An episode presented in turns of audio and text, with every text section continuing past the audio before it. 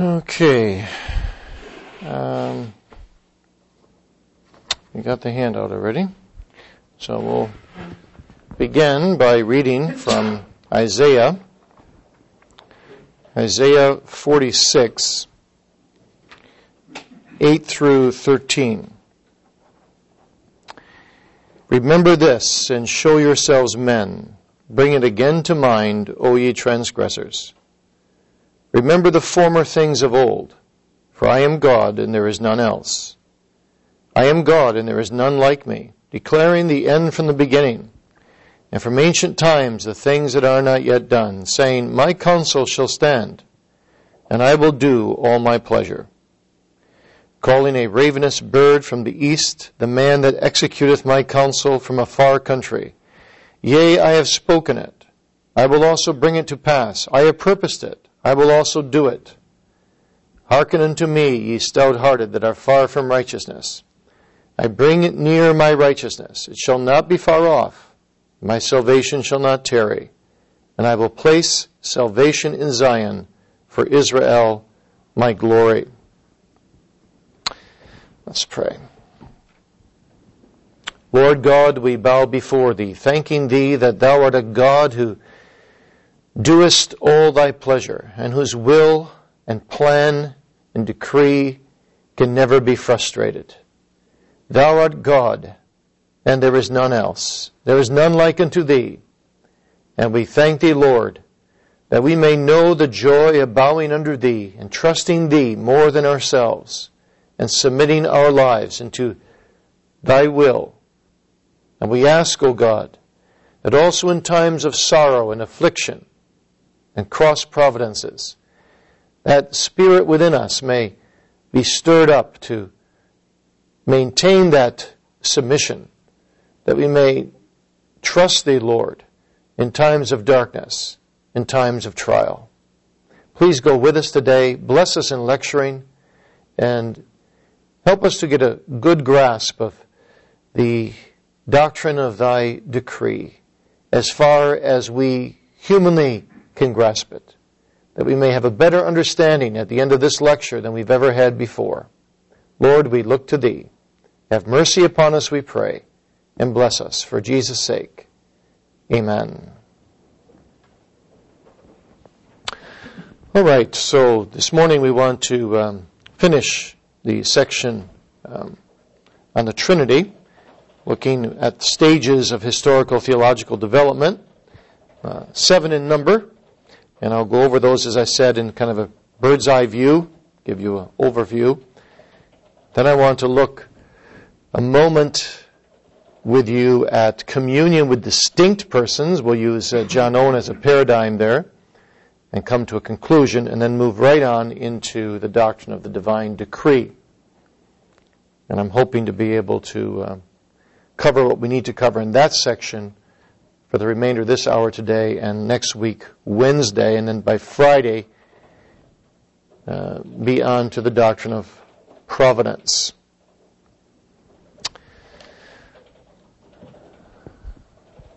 The first stage to be found in the historical theological development of the doctrine of the Trinity is the work of the apostolic fathers. They provide a rather unsophisticated witness to the Trinity, focusing largely on the economic activity of the Trinity, particularly in relationship to salvation.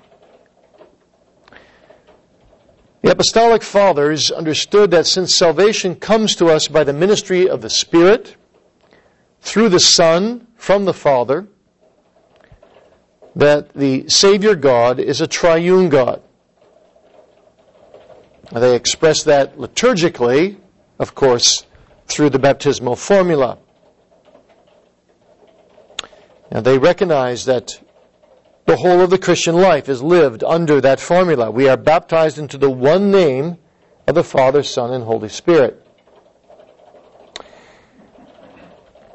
And although they don't explicate Trinity in detail, they do seem to recognize the principle that Athanasius would later emphasize that unless the divine being in this threefoldness be a divine being in which subsist three co-equal persons, uh, that is to say, unless the Son and the Spirit share the full deity of the Father, uh, then it would be impossible that Christians would be baptized into the name of God the Father and two of his creatures.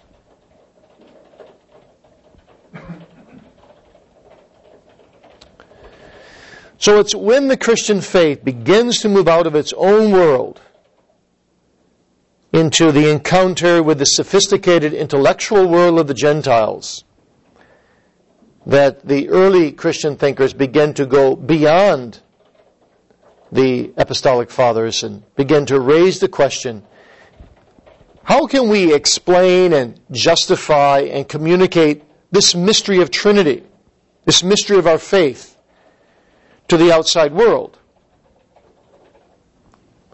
And that brings us, of course, to the second stage that we call the apologists. The apologists are asking the question, aren't they?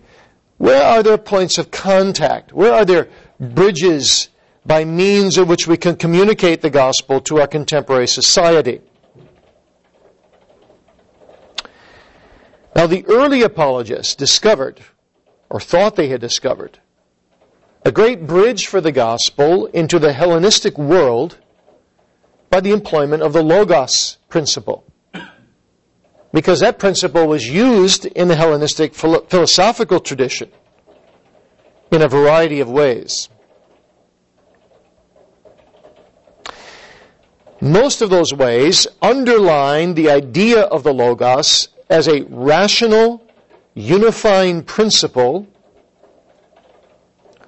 holding together within itself a world that was in a perpetual state of flux.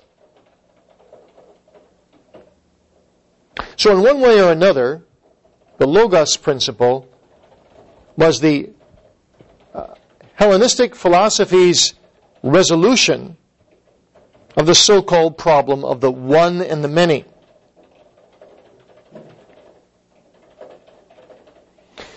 Now, my point is, is that the apologists seized hold of this, particularly through their reading of John 1 and uh, other references to Christ as the wisdom of God, for example, Proverbs 8, and saw it as a bridge within their culture to communicate the gospel. Now, our interest at this particular point is not the broad interest of the whole field of apologetics, nor even the narrower interest of Christology, but the focus right now has to be strictly on the doctrine of the Trinity. And what we need to say is that the danger that the early apologists tended to fall prey to was that they seized too quickly upon the presence of a common language as if the language of Logos would somehow indicate a common consensus with the world around them.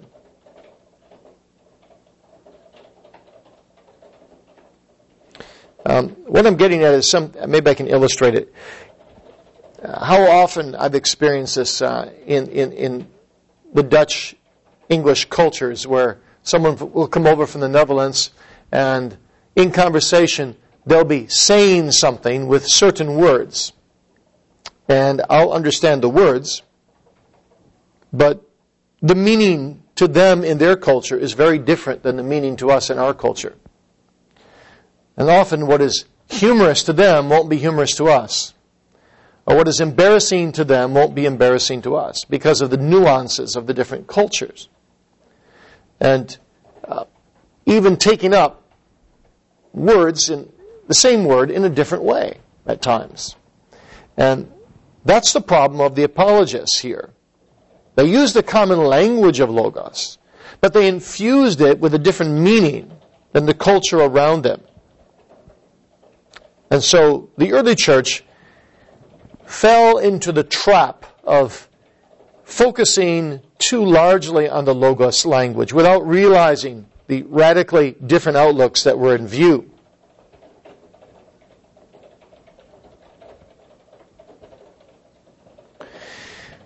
The unhappy consequence of that was that the Logos concept uh, trumped the sonship concept, which is really the more fundamental category in Trinitarian theology. So much so that some of the early apologists spoke of the Logos hood of the second person as being immanent in the Trinity and therefore eternal in nature.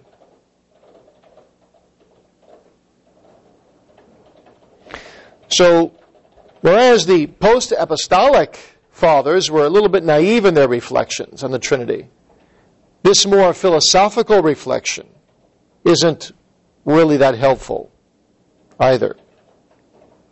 That leads us to the third stage of development that takes place in the catechetical schools of the second and third centuries, and particularly in Alexandria.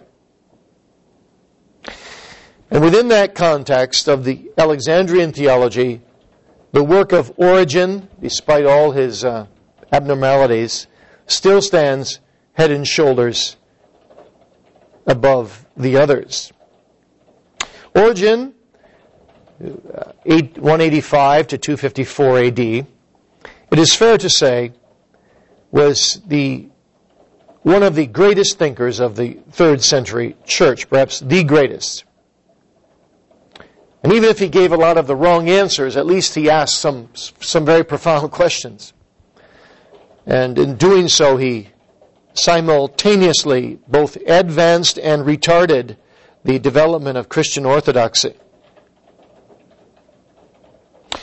Well, with regard to the Trinity, one characteristic of Origen is the way that he begins to reflect ontologically about the relationships within the Trinity.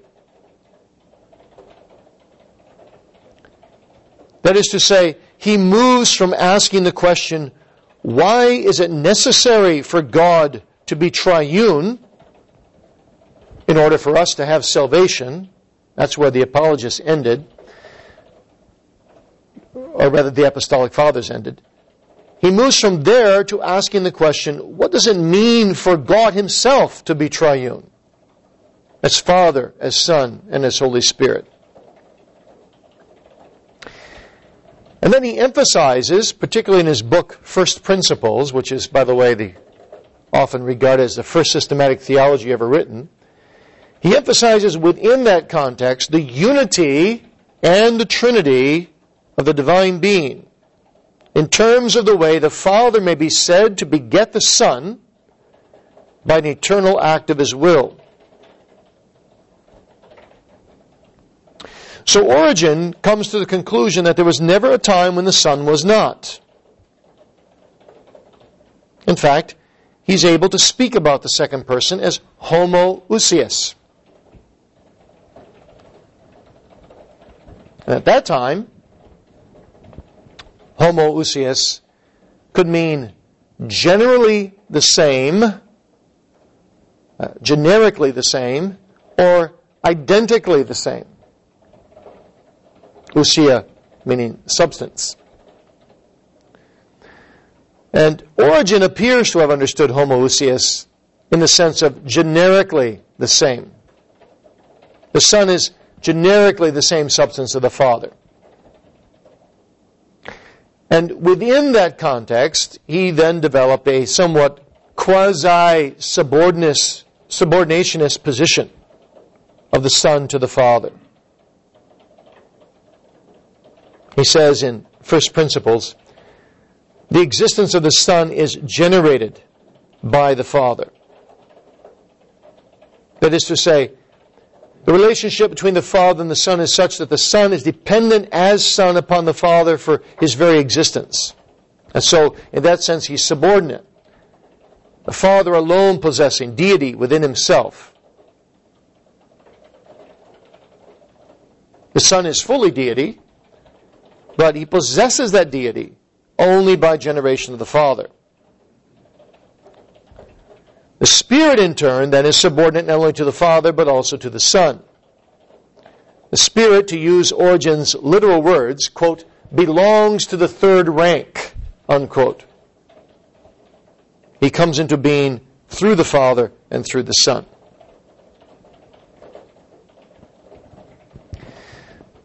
So there are two things going on in Origen's theology that will plague the church for centuries.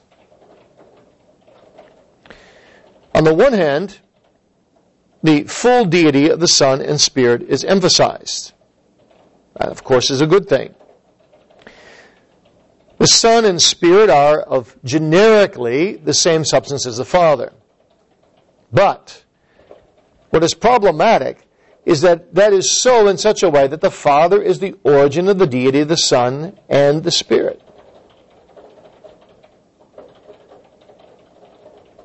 Yet, Origen admitted, this is all true timelessly, since the generation of the Son and the procession of the Spirit are eternal in character. And so this tension develops in Origen, a tension between expressing the Trinity in terms of the equality of the three persons, all possessing deity, and then this apparent subordinationist character of the triune being of first rank, second rank, and third rank. Now it's that tension in Origen that would lead in the next century to the fourth stage I want to mention, the famous Arian controversy. If, as is sometimes said, the Reformation is Augustine against Augustine, it might be said that the Arian controversy is Origen against Origen. This, that is to say, the subordinationist element in his thinking leads eventually to the full blown subordinationism of Arianism.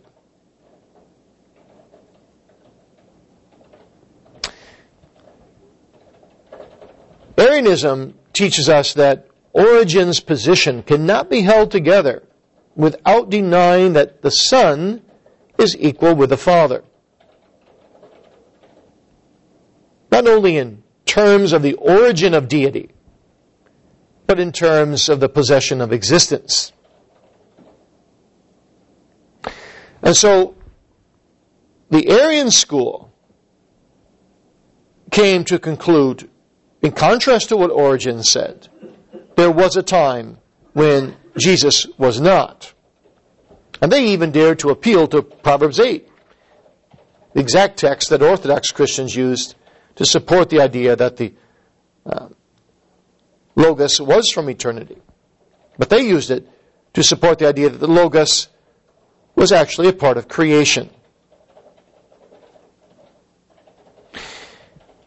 Now, the Arian view was, of course, condemned at the Council of Nicaea in 325 and subsequent councils as well.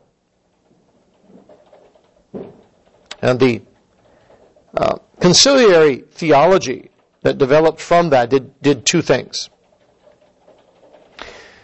First, it spoke of the second person of the Trinity as Son rather than as Logos in terms of its emphasis.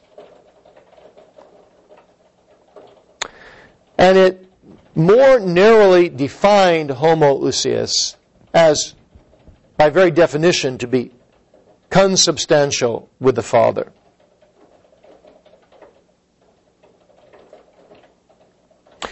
So homoousios came to denote being identically the same substance rather than merely the vague idea of being generically the same substance. Now, that helped to safeguard the principle of the deity of each person of the Trinity, while at the same time denying the idea that there are three gods. If you say the Father, Son, and Spirit are, are merely generically the same substance, you open up the possibility for three gods, don't you? But if they're identically the same substance, one and the same ousia, they, they're only one God, though they are three in person. Now it's in light of this controversy that continued within that context that the great Athanasius made contributions to the defense of Christological orthodoxy. And Athanasius argues with a startling but powerful simplicity that if the Son is not regarded as eternal, neither can the Father be regarded as eternal, for they are homoousios. The eternity of the Son and the Father are coterminous and codependent.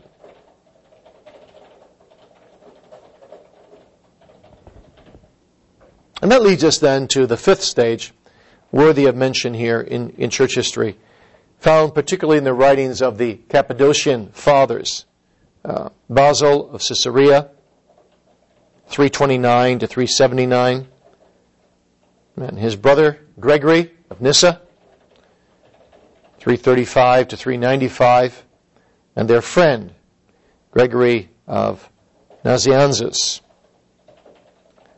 324 to 390. The major feature of the Cappadocian fathers is their stress on the equality of the three divine persons. And yet, rather strikingly, they sustain this view within the context of what would become a character, characteristically Eastern emphasis on the Father as the fountainhead of the deity of the Trinity.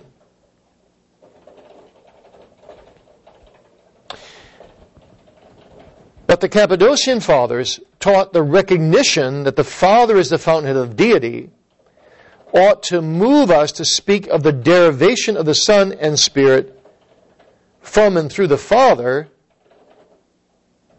Nevertheless, the greatness of the Father with respect to the Son and Spirit is limited to the order of the persons and the dignity. It is not inclusive of their nature.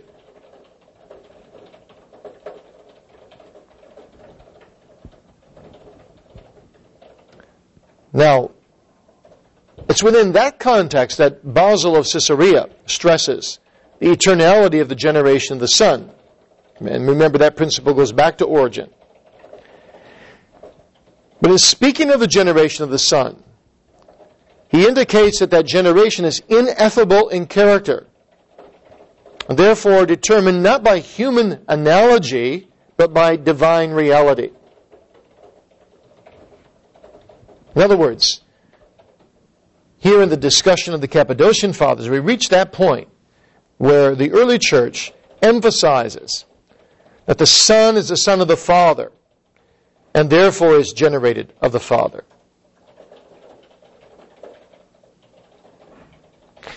And Basil refuses to entertain speculation about what the generation of the Son might actually mean. We speak about it, he says, not to understand the content, but to safeguard all false implications when that generation is denied.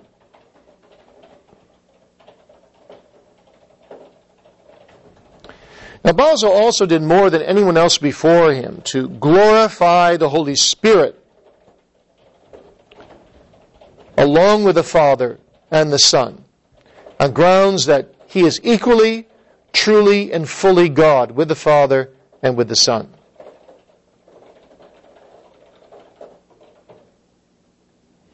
And when we turn to Gregory of Nazianzus, we find similar emphasis that although we speak about the procession of the Spirit from the Father,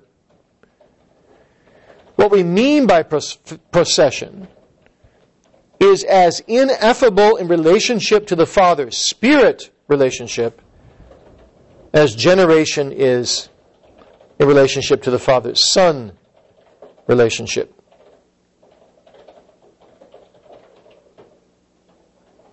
Now, Gregory of Nyssa adds to the discussion by stressing the significance of the homoousian.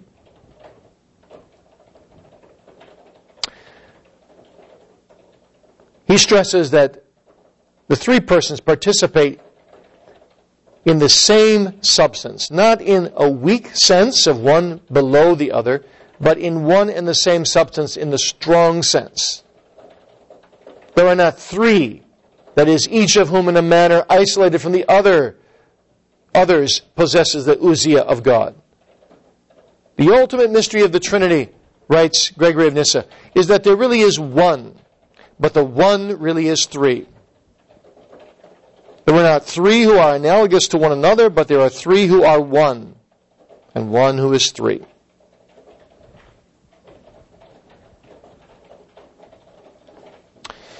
Now that brings us then to the sixth period, the sixth stage of Augustine and the Augustinian tradition.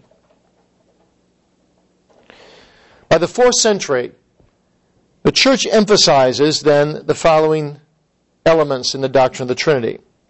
Number one, the one identical ousia in the Godhead. Number two, the distinctiveness of the three persons. And number three, the co-equality among the three persons.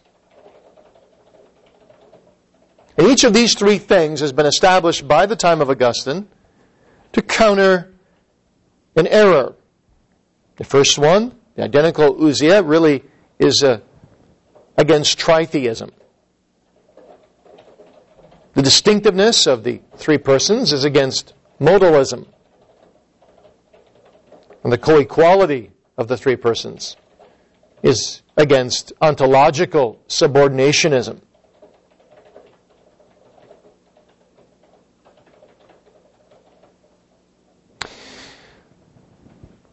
When Augustine comes along, 354 to 430, he in many ways sets the agenda for Trinitarian theology for a millennium to come and in some ways, even until today. Because even recently, there's been people that have stirred the waters to return to the Augustinian tradition in a kind of fulsome way.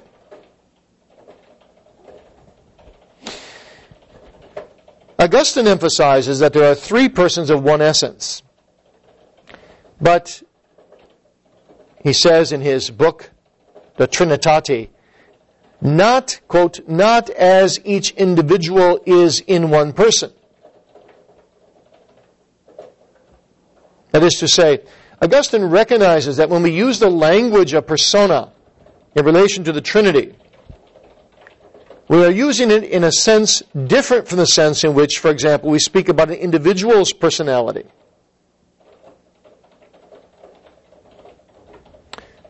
He emphasizes the fact that the procession of the Spirit, of which the New Testament speaks, is a procession from both the Father and the Son. And he speaks of the Spirit in that connection, most significantly, as the bond of love between the Father and the Son.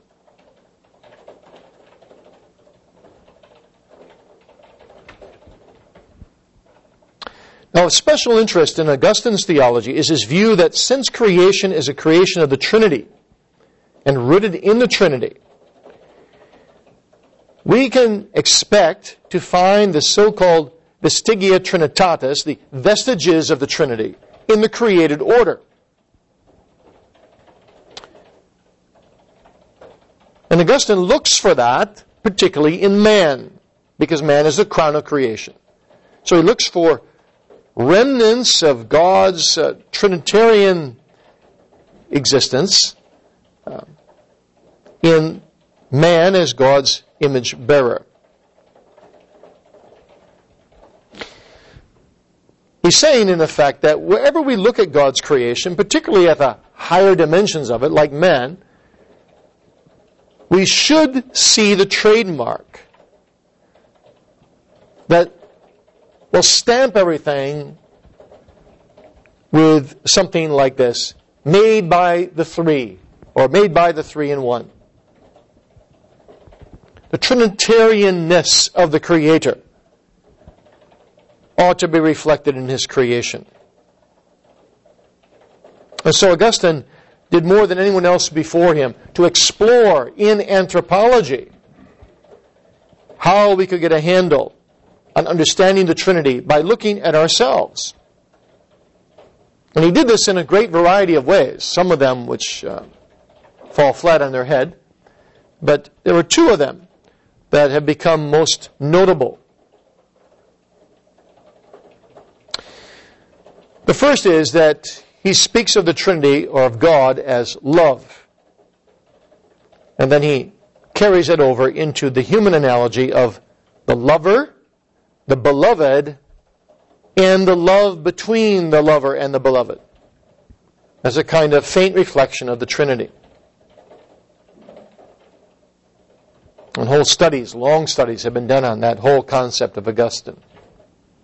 You understand the um, the lover, a reflection of the Father, the beloved, a reflection of the Son, and the love between the two, uh, the, referring to that bond of love that he identifies as the Spirit.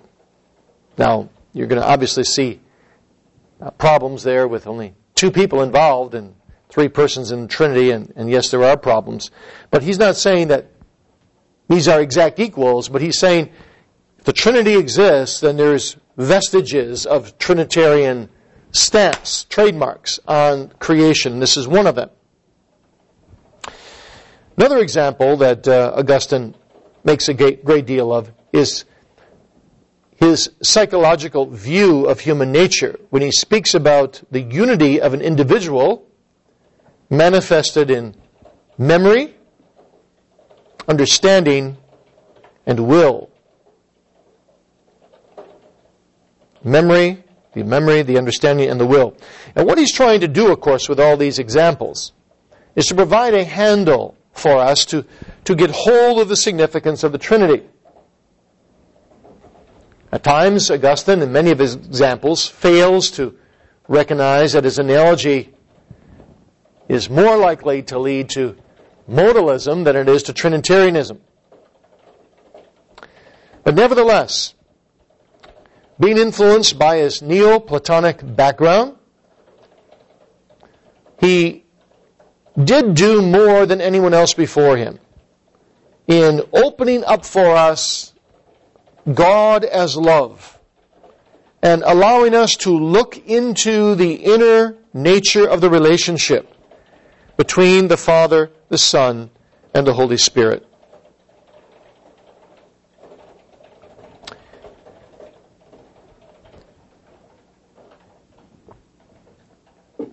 Later on in the Augustinian tradition, especially a 12th century Augustinian by the name of Richard of St. Victor, Richard of St. Victor, provides us with what in many ways was the high point of medieval Trinitarianism.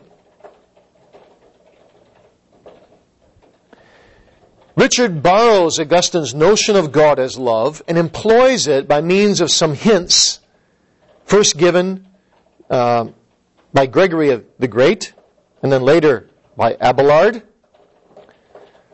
in such a way that Richard believes he can provide a kind of epistemological rationale for the Trinity.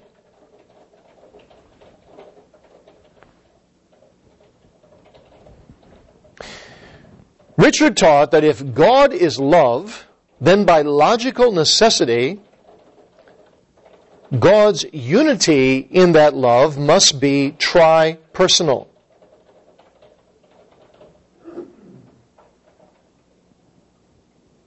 Put it this way, and many 20th century writers have picked up on this actually. Richard is saying the very fact that God is love opens up for the rationale for God being triune by, necessity because love requires an object.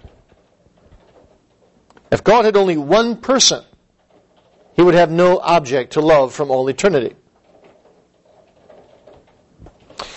But within that context of three persons, Love and the beloved, in their participation in love, requires a satisfaction of love.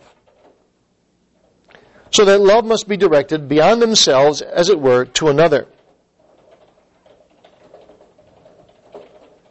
So Richard sees that there is a harmony between these two principles in the biblical revelation. The principle that God is in himself love, that's the great Augustinian emphasis, and that God is triune. And these two principles brought together, Richard argues, makes the Trinity a coherent idea.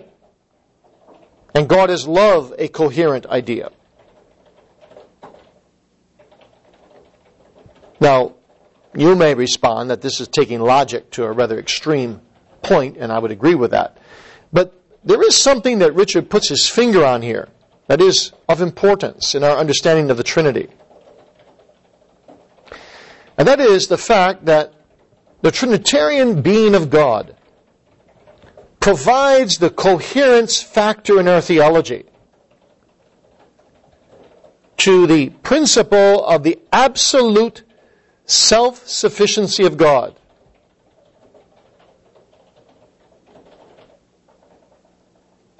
The self sufficiency of God, particularly in terms of how He exercises and manifests all those divine attributes we've been talking about for more than a month. And moreover, exercises all those attributes in a consistently moral way in his love. God is not a divine narcissist who is only one person and continually looks upon himself in one person. But the love of God for himself, said Richard, is the love of God within himself, within his intertrinitarian being. And if God exercises his attribute of love between Father, Son, and Spirit, does he not exercise all his attributes within his own Trinitarian being?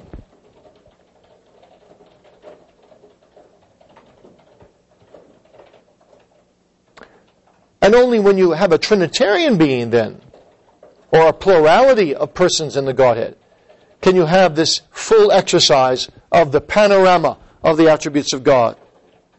And that is why Unitarianism can never work. Because none of God's attributes, pre creation, ever had anywhere to go. They have no context in which to manifest themselves.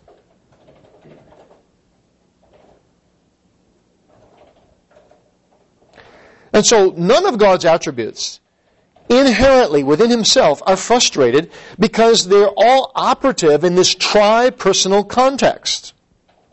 Holiness, righteousness, goodness, love.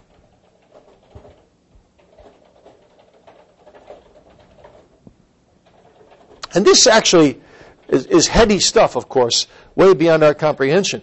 But it's actually helpful material for uh, teaching about the the self centeredness of God. Now, I've had trouble teaching about the self centeredness of God to, say, catechism students. Explain to them God designed everything for His glory, God is absolutely good, and therefore God, for God to be self centered is to be right, but it doesn't really explain the problem. But when you see God as Trinity,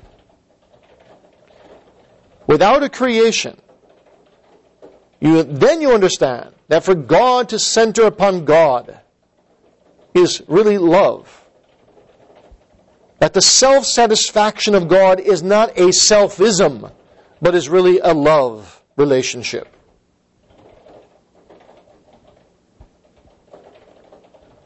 And so it's difficult, isn't it, to say that God loves himself without placing that love in the context of the Trinity.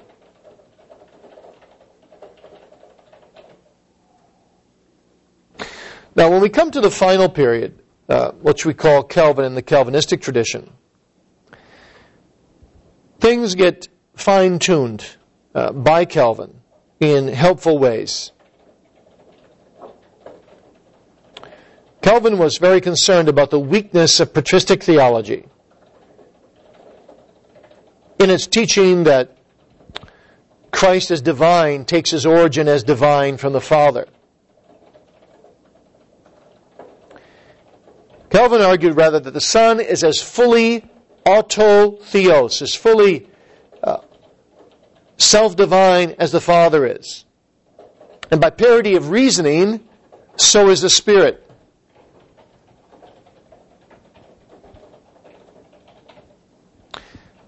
Calvin says it's not the deity that the Son derives from the Father, but it's the sonship that the Son derives from the Father.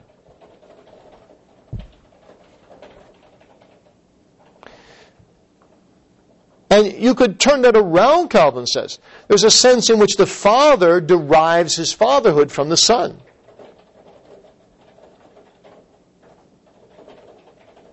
So Calvin's point is there is an absolute equality within the ontological Trinity. Calvin uh, abhors any idea of subordination in the ontological Trinity.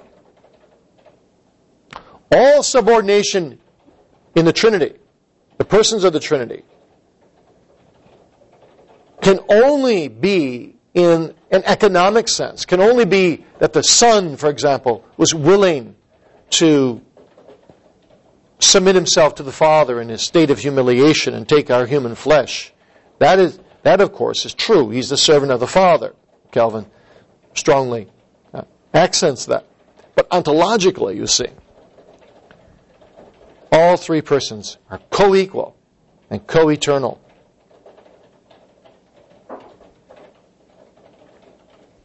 And that is the view that has prevailed on, on, in, in Protestant circles and Reformed circles until today. And so Calvin serves as kind of corrector. He puts a corrective there that helps the church from straying to the right or to the left. But really, um, as you can see, six of these stages were really worked out in ancient, ancient church history. And we may look back with gratitude now and say how good God has been to guide the church to this wonderful and glorious doctrine of the Trinity. All right, let me open it for. It's just a bird's eye view, and I know it's a lot crammed into a little, but um, yes, Bert. Just when you spoke about Arianism and introduced it, you made a statement um, which I missed. Which is what? You made a statement that I missed right at the beginning. You said Arian, Arianism teaches the Trinity cannot, or you might have said something a little different right at the beginning. Okay. All right, let me see if I can uh, regurgitate that. Um,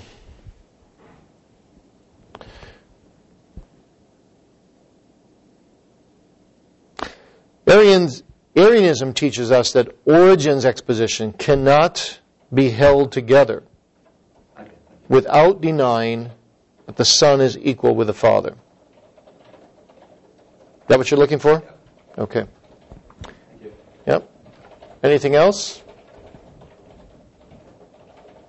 All right, let's go on then and look just a bit at communion with distinct persons. Uh, in speaking of the experiential dimension of the Trinity, we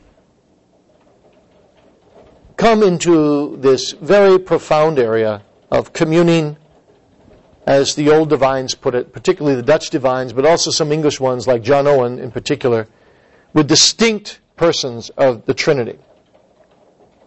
I want to just give you a quick overview of John Owen's, uh, John Owen's Volume 2, Communion with God, uh, in this area.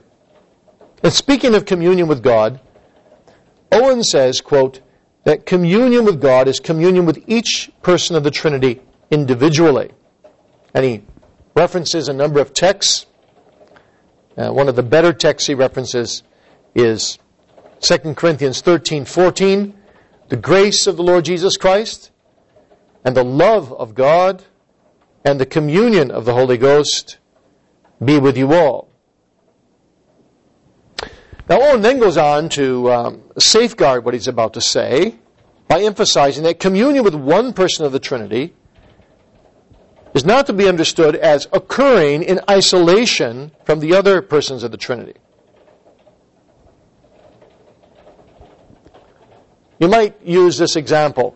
If you have three people standing side by side, and you put the spotlight on one person, it doesn't mean that there's not some light shed on the other two people standing on either side. And so he said, when I assign anything as peculiar or in we hold distinct communion with any person, I do not exclude the other persons from communion with that soul in that very same thing. Only this I say, principally, immediately, and by way of eminency, we have in such a thing or in such a way communion with some one person and therein with the others secondarily. That's a long-winded sentence. I think saying what I just told you about the spotlight. And then Owen goes on and he proceeds to speak about what this communion is, what the focus of communion is with each person. He says first that we have the fellowship with the Father, particularly in love. The Father delights to bestow divine love on every believer. He focuses on John 16:27, the Father himself loveth you. Now the way to exercise communion with the Father in love is to receive and return his love by faith through Christ. To receive and return his love by faith through Christ. As the believer rests in the bosom of the Father through Christ, he returns the Father's love in his heart to the heart of the Father, from whom it originated. So the Father loves us through Christ. We taste of that love, and we return that love back through Christ to the Father again.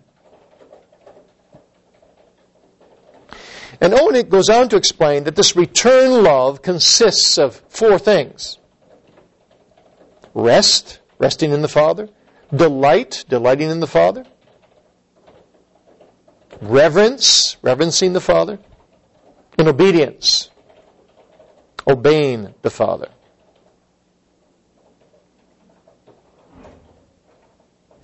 So we love the Father by resting in His Son, by delighting in the Father Himself, by reverencing His Word and His work in His people, by obeying His law.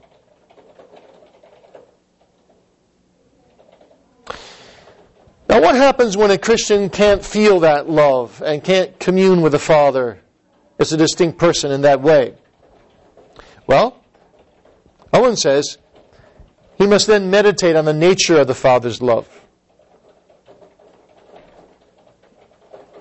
And he gives three pastoral guidelines. First, he says, the believer must remember not to invert God's order of love, thinking that his love, the believer's love, comes first.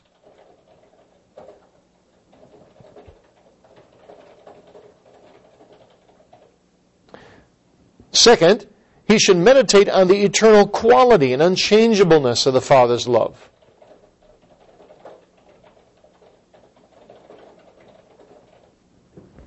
And third, he should remember that the cross of Christ is the sign and seal of God's love.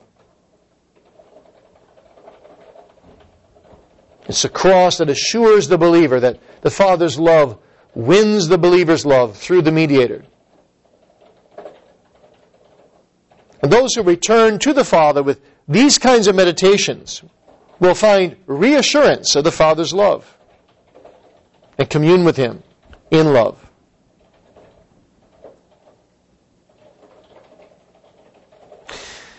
Secondly, Owen spends a, a, great deal of time focusing on communion with Christ the Son. He says a special characteristic of fellowship with Christ is grace grace. Grace received by faith. Christ is the mediator of the new covenant, which is a covenant of grace. The believer receives grace by receiving Christ. John 1:16 says of his fullness have we all received and grace for grace. So Christ is the essence of grace. Christ wins and woos believers as his bride, drawing them by grace. Owen says, to receive, embrace, and submit unto the Lord Jesus as their husband, Lord, and Savior, to abide with Him, subject their souls unto Him, and to be ruled by Him forever. Owens goes on to say, this grace operates in the believer's fellowship with Christ, much like marital love.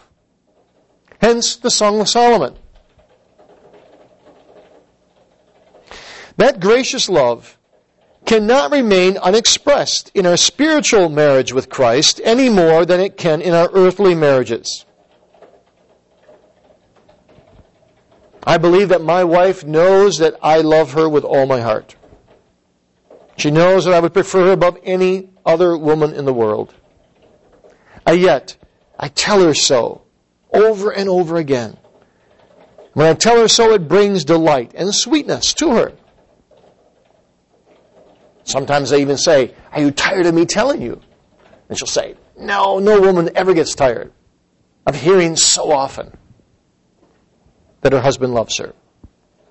Well, so we may say, the Lord Jesus Christ delights to hear his people say, Lord Jesus, we would have thee and no other. Thou art to us the fairest of the fair. We love thee who first loved us. Thy love is more than wine. Now, in this love that flows to us by grace, there is no end to the gracious privileges believers enjoy. Owen puts it this way The privileges we enjoy by Christ are great and innumerable. To insist on them in particular were the work of a man's whole life, not a design to be wrapped up in a few sheets of paper. I shall take a view of them only in the head, the spring and fountain from whence they all arise and flow. You understand what he's saying? He's saying, if I, if I were to detail for you all the privileges we enjoy in this communion with Christ, uh, my book would be too big. It would go on endlessly. So I'm going to focus on the fountain. What, what's the crowning privilege we enjoy flowing from grace? And what do you think he concludes? Our adoption. We are adopted by the Father for Christ's sake. Uh, page 207 of volume 2. Through adoption into God's family, believers by grace commune with Christ as their brother. Christ is not ashamed to call them his family. For they have that kind of brotherly, familial communion.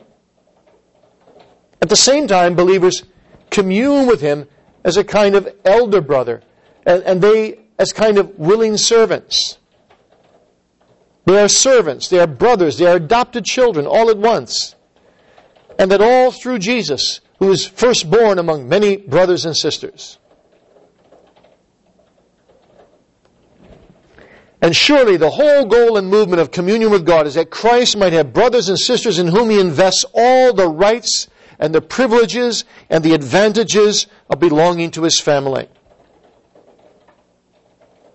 And so when we commune with Christ, we know God is our Father, Christ is our older brother, and that assures us that Christ belongs to us and we to him.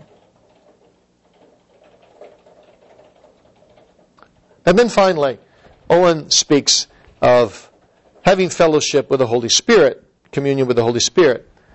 The Father, we commune with in love. The, the Son, by grace, and the Holy Spirit, he says, in comfort. In comfort. He writes that the Spirit communes with believers in these ways. First, he helps the believer remember the words of Christ, teaches them what they mean, he glorifies Christ, he spreads the love of God in the Christian's heart, convinces the believer he's a child of God. He seals faith in the Christian anoints him, assures him, adopts him, grants him the spirit of supplication, and in all these ways comforts him. He's the consolation in the soul, subjectively, as Christ is objectively at the right hand of the Father. How blessed is that people who come to commune with the triune God in their persons, to know God, not just as judge, but also as father, as elder brother, as sealing comforter. To be sealed by the Holy Ghost, not only, but with the Holy Ghost, resting in Him, who seals His own person to His people on the grounds of His sealing Christ within them. And Christ in turn is sealed by the Father. John 6:27 For Christ hath God the Father sealed. And all this communion with the triune God takes place, of course, within the domain of the covenant. So that the believer can then say with David, He hath made with me an everlasting covenant, ordered in all things and sure. 2 Samuel 23 verse 5. In this covenant, you see, the Son not only rests in the Father's love, but the Father rests in the Son's love, and both Father and Son rest in the Spirit's love, and the Spirit rests in the Son's and Father's love. We read in Zephaniah 3:17, "He will rest in his love." And he brings the believer to rest in that same fatherly, mediatorial, sealing love. And that's a foretaste of eternal glory, isn't it? So that one day when we come into glory, and we see the love of the Father and the love of the Son and the love of the Spirit, we will cry out, the half of it was not told me.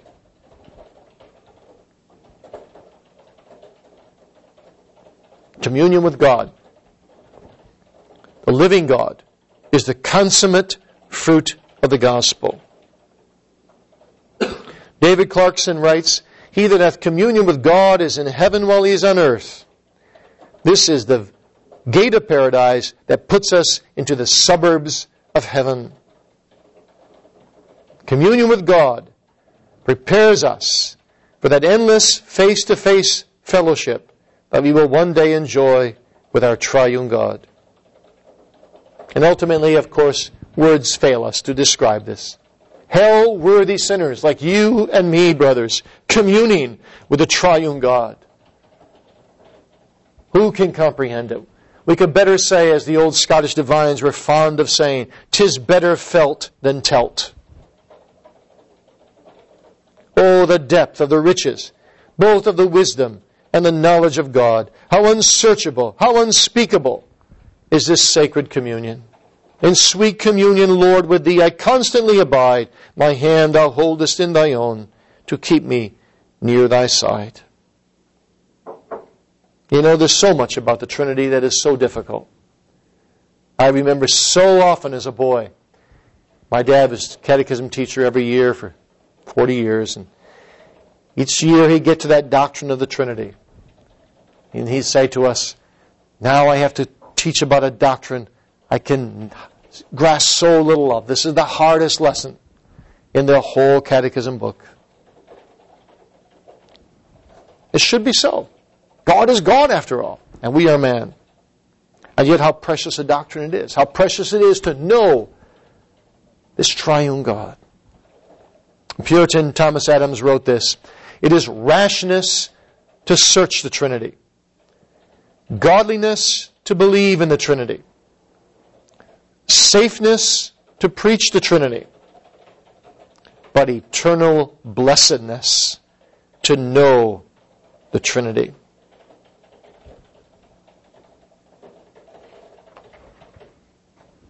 Well, that leads me then to, to this, this conclusion that the Trinity is significant in a great variety of ways.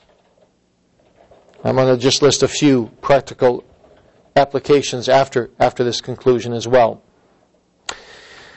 Thomas à Kempis says at the beginning of his imitation of Christ, What will it avail thee to argue profoundly of the Trinity if thou be void of humility, and art thereby displeasing to the Trinity. Is the doctrine of the Trinity really to just be a kind of cerebral doctrine that has no implication for Christian life? That's the way many so-called Christians seem to take it up today. For all practical purposes, whether God is triune or whether he's monadic, makes monadic makes little difference in the minds of, of many today.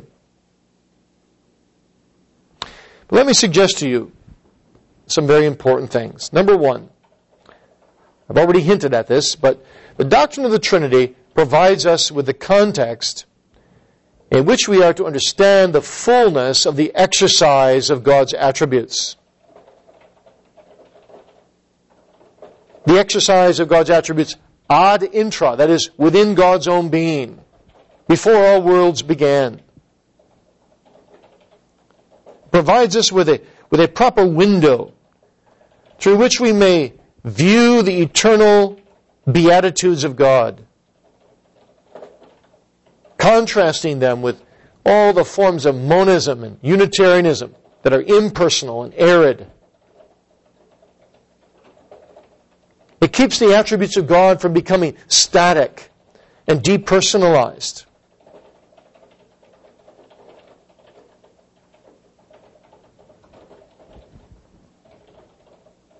Secondly, the doctrine of the Trinity is foundational to and pervades all our knowledge of God and his interaction with the creation.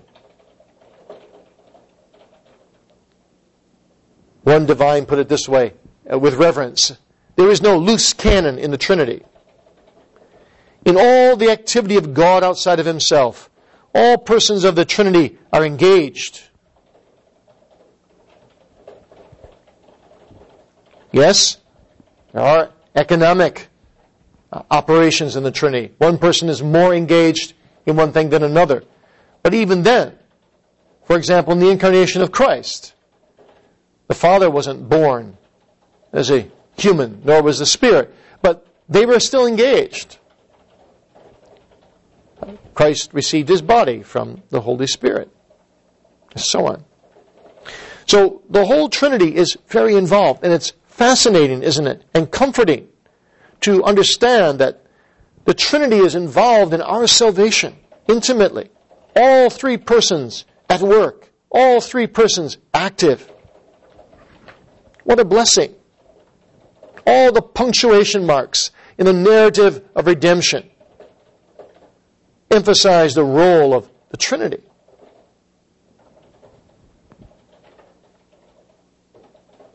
You could take every aspect of Christ's redemption. Think of his baptism. The Father speaks from heaven. The Spirit comes down as a dove. And Christ is baptized. All three persons involved. Think of his death. The Son lays down his life. But he does so, Hebrews 9 tells us, in the power of the Spirit. And in doing so, we're told elsewhere, he does so in obedience to his Father. Or think of his resurrection.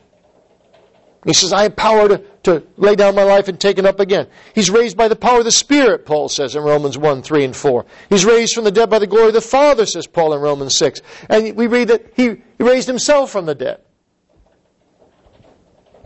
What a comfort to know that every aspect of my salvation is, is safeguarded by the entire Trinity being active out of love for my salvation. And thirdly, the New Testament teaches us that the entire Trinity is active in applying that redemption.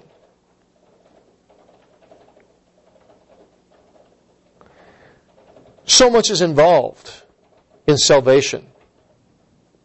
In the general application of redemption, think of Romans 8, 3 and 4 in the actual revelation of the gospel to us. Think of 1 Corinthians 2, the first 10 verses.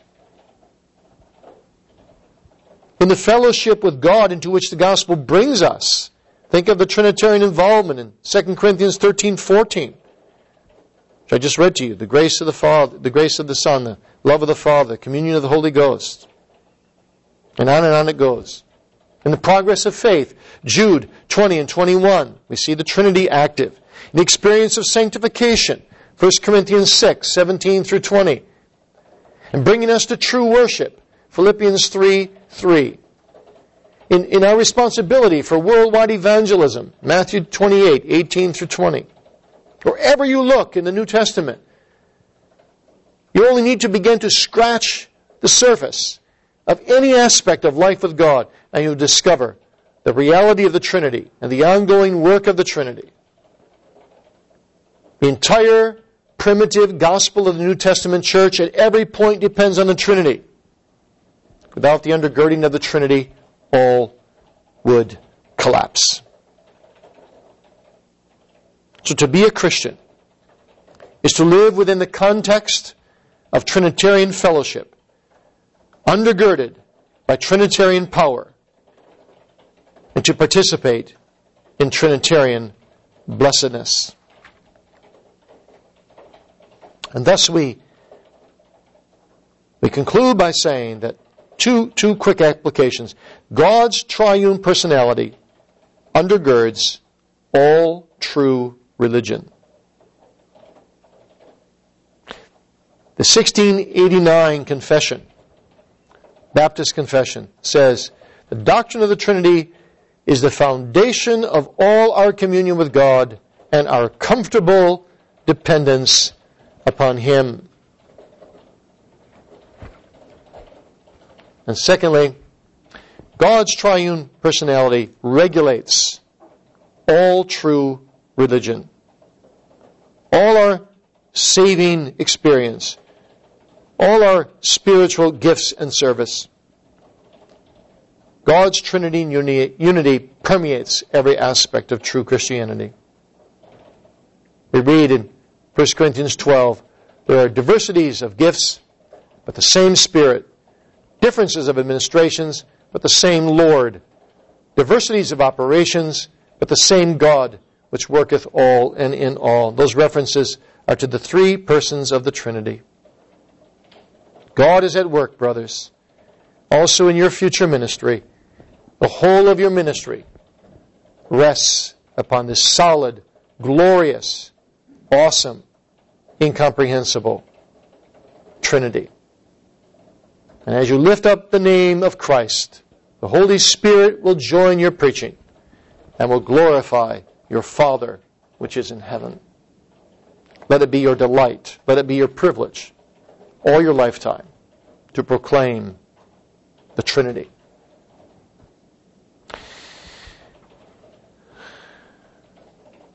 Any questions or comments? yes, Jason. I'm just wondering why systematic theology theologians have come down on the, the three loci of theology proper, Christology, and soteriology, kind of loosely connected with the Trinity. Why they wouldn't name, why wouldn't they wouldn't name say, soteriology as pneumatology? You know, why don't we just study the Father, then the Son, and the Spirit? Why is it more generally God, and then then Christ, and then more salvation? Yeah, of course, that's really Calvin's approach, isn't it, in the Institutes? A Trinitarian approach. Um, in in um, the course in prolegomena, it's a long time ago you took that, but we did address that question, the different possible approaches to systematics, and the advantages and disadvantages. And at that time I stressed that one of the great advantages of following Calvin's order is to have everything in a very neat way packaged according to uh, the doctrine of the Trinity. But one of the advantages of following the traditional six loci with a prolegomena is, is, is that um, certain doctrines are, are, are, rather difficult to package under the Trinity. So even Calvin, of course, does the Trinity, and then he has this fourth book on the church. Um, and doesn't allow itself very well to have eschatology fit in, for example. So the, the sixth loci is, is approach that is a bit more comprehensive in terms of taking in all the doctrines of Scripture. But um, who can tell? Maybe, maybe you have to be the one uh, 20 years from now to write a new systematic theology in which you merge the, the loci approach with the um, traditional loci approach with the Trinitarian approach. I think there's room for something of that nature. On the other hand, within the loci approach that we use now, uh, there is uh, maybe, maybe the fatherhood of God gets a little bit of a short shrift in theology proper, but of course Christology and soteriology, there's a great focus on second and third persons of the Trinity. But theology proper, I mean, look how long we spent the semester with the attributes of God. You're really dealing with the Father there in a sense too. So I think it's there. It's just not quite as tidy as, as Calvin did it. Now, there's pros and cons. Yes, Bert. In terms of preaching um, and referring to the triunity in God, um, and when to refer to they or he, um, would it be correct to say that we would refer to God as they when we are encompassing his persons, and he when speaking of his being? Or should we be cautious? How you approach that? Because we approach his diversity through his unity, because he's a three in one God, I think the norm should be the he.